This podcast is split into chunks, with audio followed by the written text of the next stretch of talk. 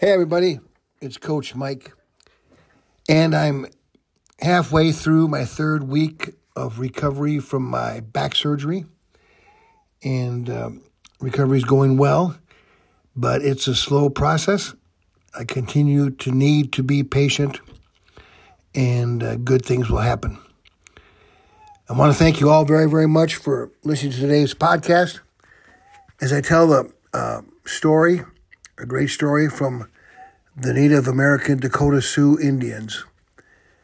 You know, growing up, I was, we used to play cowboys and Indians, and the cowboys used to always win. We'd go to the free movies on Tuesdays, and there'd be movies about cowboys and Indians, and the Indians were always the bad people, and the cowboys always won. And I always had a sympathy, or I always had strong feelings for the Indians. I always wanted to be on the side of the Indians, the American Native Americans, we call them today. And I had a great respect for how they lived, and it felt that they were treated poorly. And to this day, it's one of America's great mortal sins, the treatment of the Native Americans. And then I read the book by Dee Brown when I was a teenager, Bury My Heart at Wounded Knee, and the tragic end story of the Dakota Indians, where many women, children, elderly were slaughtered in the cold at Wounded Knee in the Dakotas. And it just reinforced my sympathy and the injustice that was treated the American Indians. The Indians and natives had great stories that they would share and pass down from one generation to the next. And I want to share with you today the story of the Buffalo Brothers. And it's a Dakota Indian story.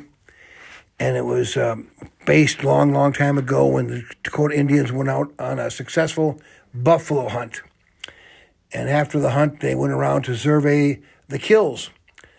And they came upon an injured buffalo who was being guarded by another, a very strong, healthy buffalo. The hunters tried to chase the healthy buffalo away, but he wouldn't leave. He'd have nothing to do with it. He even charged at the Indians. He was strong and able to run, but he would not leave the other buffalo behind.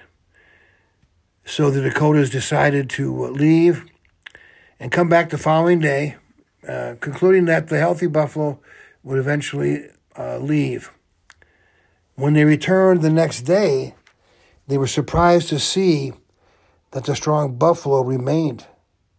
He stayed right there by the side of his injured brother. The strong buffalo would gently prod his injured brother, urging him to rise. The hunters decided to leave again and come back the following day. When they came back, they saw that the Buffalo Brothers were still together. Only now, the injured buffalo appeared to be getting stronger. The hunters realized the buffalo might survive after all, thanks to his brother. When they returned on the fourth day, both buffaloes were gone, with two sets of buffalo tracks leaving the site where the one once lay dying. The injured buffalo had recovered, thanks to the encouragement and strength of his brother. What a great lesson for all of us, that we too should look out for our brothers and sisters when they are wounded in body, heart, mind, or spirit. We shall not leave them behind. You know, and today it's harder to find out where the injury really is.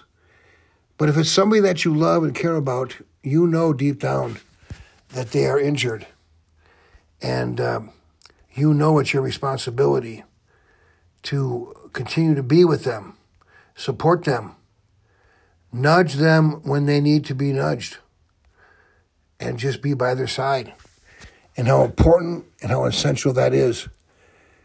Just like the strong buffalo did for his injured brother in the story of the Dakota warriors. So during this special time of year, this year of festivity and cheer and joy, look out for those who are injured in your lives and make it a point to be by their side and to support them and to be with them and to help them. And together both of you shall walk away and be better for it. In the deed, find glory.